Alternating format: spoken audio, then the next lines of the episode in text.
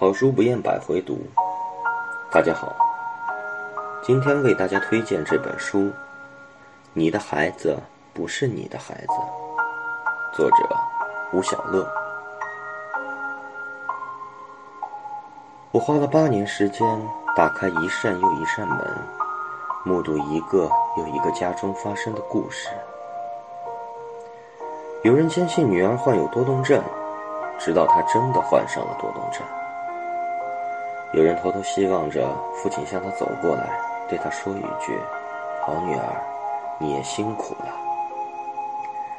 有人深藏秘密，却只能躲进柜子里；有人做了母亲，却习惯在深夜躲进厕所痛哭，咬自己的手以致哭声。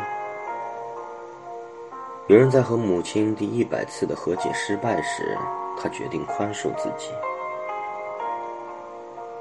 我走进他们的生命，每踩一步都惊叹不已。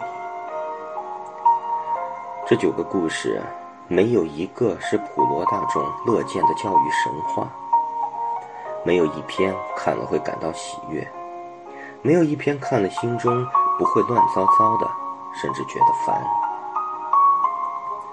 我不断受到诱惑，何不把这些故事写得更正向、更明亮、更温暖？